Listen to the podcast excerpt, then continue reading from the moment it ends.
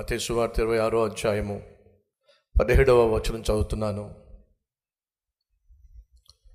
పులి అని రొట్టెల పండుగలో మొదటి దినమందు శిష్యులు యేసునద్దుకు వచ్చి అస్కాను భుజించుటకు మేము నీ కొరకు ఎక్కడ సిద్ధపరచగోరుచున్నామని అడిగిరి. అందుకు ఆయన మీరు పట్టణమందున్న ఫలాన్ని మనుషుని యొద్దకు వెళ్ళి నా కాలము సమీపమై ఉన్నది.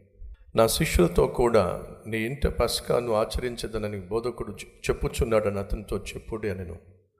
యేసు తమకు ఆజ్ఞాపించిన ప్రకారము పస్కాను సిద్ధపరిచిరి. సాయంకాలమైనప్పుడు పన్నెండు మంది శిష్యులతో కూడా భోజనమునకు కూర్చుండెను. యేసుక్రీస్తు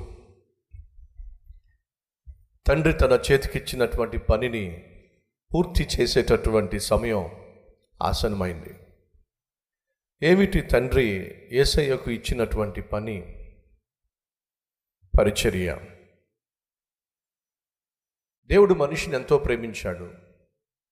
మక్కువతోనే మనిషిని సృష్టించుకున్నాడు. మనిషిని సృష్టించినప్పుడు తన పోలిక చొప్పున తన స్వరూపమందు పురుషునిగాను స్త్రీనిగాను దేవుడు సృష్టించాడు. తనతో పాటు నిత్యము ఉండాలి అని ఆశించాడు. ప్రతిరోజు ఆ ఆది దంపతులతో దేవుడు మాట్లాడేవాడు. వారితోనే ఉండేవాడు. ఇలాగే ఉండాలి అని దేవుడు ఆశించాడు. కానీ మనిషి దేవుని మాట కంటే సైతాను మాటకే ఎక్కువ ప్రాధాన్యత ఇచ్చాడు. ఎక్కువ విలువ ఇచ్చాడు. ఫలితంగా మనిషి దేవునికి దూరం అయిపోయాడు దేవుని సన్నిధిని పోగొట్టుకున్నాడు. దేవునితో ఉన్న సహవాసాన్ని పోగొట్టుకున్నాడు. దేవుడు అనుగ్రహించే సమృద్ధిని పోగొట్టుకున్నాడు. ఫలితం ఏమిటి? దేవుని సన్నిధిలో నుండి దూరంగా తరివేయబడ్డాడు. అప్పటి నుంచి మనిషి దేవునికి దూరంగానే జీవిస్తున్నాడు. కయీను దేవుని సన్నిధి నుండి దూరంగా వెళ్ళిపోయినట్టుగా మనం బైబిల్లో చూస్తాం. అలా దేవునికి దూరంగా కయ్యను వెళ్ళినప్పుడు బైబిల్ ఏముందో తెలుసా? అతడు దేశ దిమ్మరిగా తిరిగాను. ఎవరైనా సరే దేవునికి దూరంగా జీవిస్తున్నట్లయితే వాళ్ళ జీవితంలో గురి కానీ గమ్యం కానీ కనిపించదు. వారి జీవితంలో ఒక నిర్దిష్టమైనటువంటి జీవిత విధానం కనిపించదు.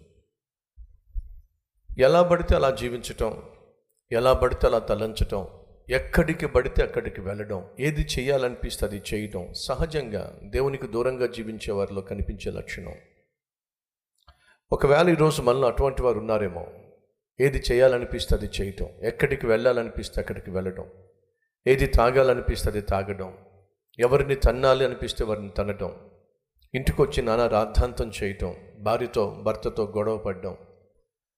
బాధ్యత లేకుండా బిడ్డల పట్ల భర్త పట్ల బాధ్య భార్య పట్ల బాధ్యత లేకుండా వ్యవహరించటం. ఇది ఎవరైనా చేస్తున్నట్లయితే దానికి ఏమిటి నిదర్శనం? దేవునికి దూరంగా జీవిస్తున్నారు. దేవునితో సత్సంబంధమును పోగొట్టుకున్నారు అనేదే అర్థం. గాలిపటం తనను సృష్టించినటువంటి వ్యక్తి చేతిలో ఉన్నట్లయితే అది ఆకాశమే హద్దు అన్నట్టుగా అద్భుతంగా ఎగురుతూ ఉంటుంది. కానీ ఆ గాలిపటానికి అస్సలు ఆ గాలిపటాన్ని సృష్టించినటువంటి వ్యక్తి చేతిలో ఉండటానికి ఇష్టపడదు.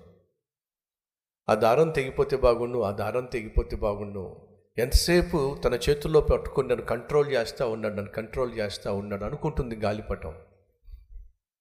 మనం కూడా చాలా సందర్భాల్లో దేవుని దగ్గరకు వచ్చి దేవుని మాటలు వింటున్నప్పుడు వాక్యం వింటున్నప్పుడు మనకు అలాగే అనిపిస్తూ ఉంటుంది. అస్తమాను దేవుడు కండిషన్స్ పెడుతూ ఉంటాడు. ఇలా చెయ్యి అంటాడు అలా చెయ్యి అంటాడు ఇది చేయొద్దు అంటాడు అది చేయొద్దు అంటాడు ఇది తప్పు అంటాడు అది తప్పు అంటాడు అసలు దేవుడు అనేవాడు లేకపోతే ఎంత బాగుండేదో. ఎందుకని? నో కండిషన్స్ ఏం చేసినా చెల్లిపోతుంది. ఎలా జీవించినా చెల్లిపోతుంది ఎలా బ్రతికినా చెల్లిపోతుంది. ఒక్కసారి ఆలోచించండి. మన సమాజంలో చట్టము లేకపోతే ఎలా ఉండదో చెప్పండి.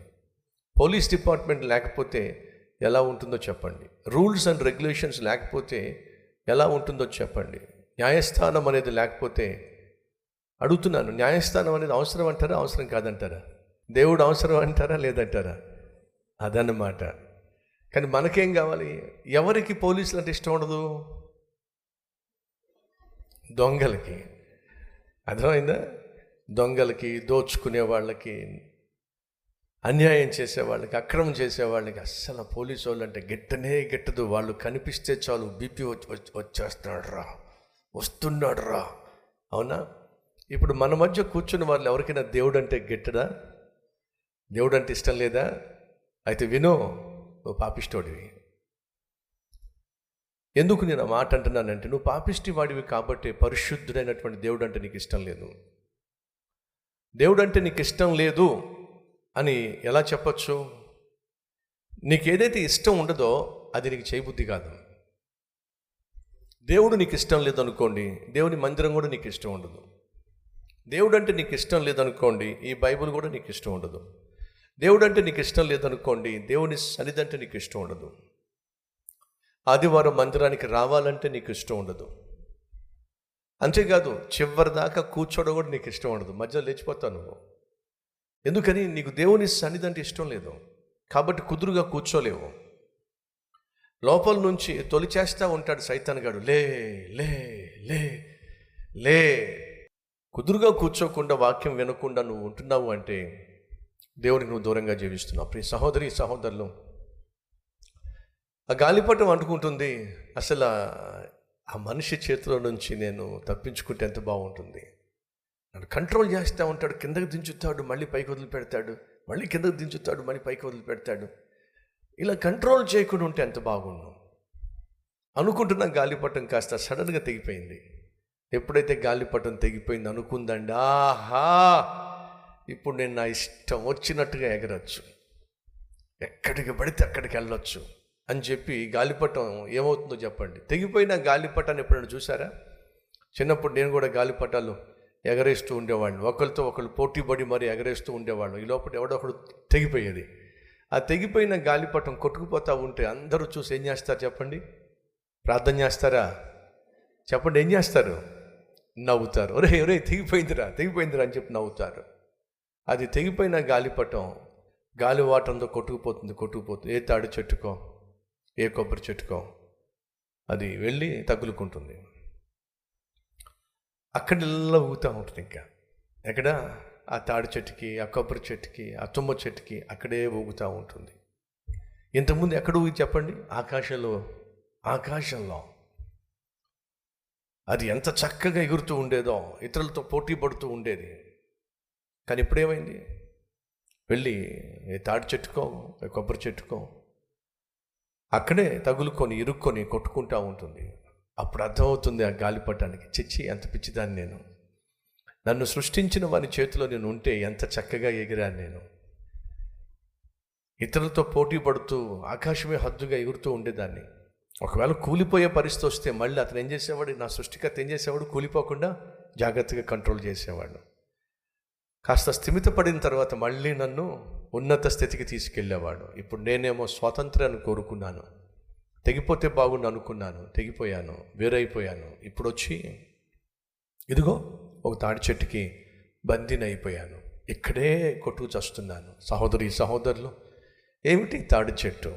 ఏమిటి బందీ కావడం దయచేసి వినండి. మనలో చాలామంది దేవునికి దూరం అయిపోవాలి ఆశపడుతున్నారు.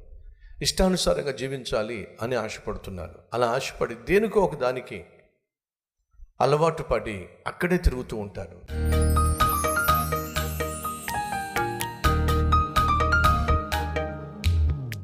మహాపరిశుద్ధుడు అయిన ప్రేమ కలిగిన తండ్రి నీ సన్నిధికి చేరి నీ వాక్యపు వెలుగులో మా జీవితాలను పరిశీలించుకుంటున్నా ఈ లోకం శాశ్వతం కాదు. ఎంతకాలం ఈ భూమి మీద బ్రతుకుతామో మాకు తెలియదు. ఇంతలో కనిపించి అంతలో మాయమైపోయే నీటి బుడగ లాంటిది మా జీవితం. ఎంతో చక్కగా వికసిస్తూ హఠాత్తుగా రాలిపోయే పువ్వు వంటిది మా జీవితం. ఈ లోకానికి మేమేమీ పట్టురాలేదు నాయన. ఇక్కడి నుంచి మేమేమీ పట్టుకెళ్ళలేము. అది వాస్తవం. కాబట్టి బ్రతుకున్న మూడు నాళ్ళు నీతిగా నిజాయితీగా పరిశుద్ధంగా నాయన కలిగి ఉన్న దానిలోనే నాయన తృప్తి కలిగి నాయన మీరు ఆశించినట్టుగా మీ సాక్షులుగా జీవించే జీవితం మాకు దయచేయ్యా పరిశుద్ధముగా జీవించటమే మా జీవిత గమ్యముగా లక్ష్యముగా మేము జీవించలాగున సహాయం చేయమని నూతన మార్గంలో నూతన జీవముతో ముందుకు సాగే కృప మాకు దయచేయమని ఏసు నామం పేరట వేడుకుంటున్నాం తండ్రి. ఆమెన్.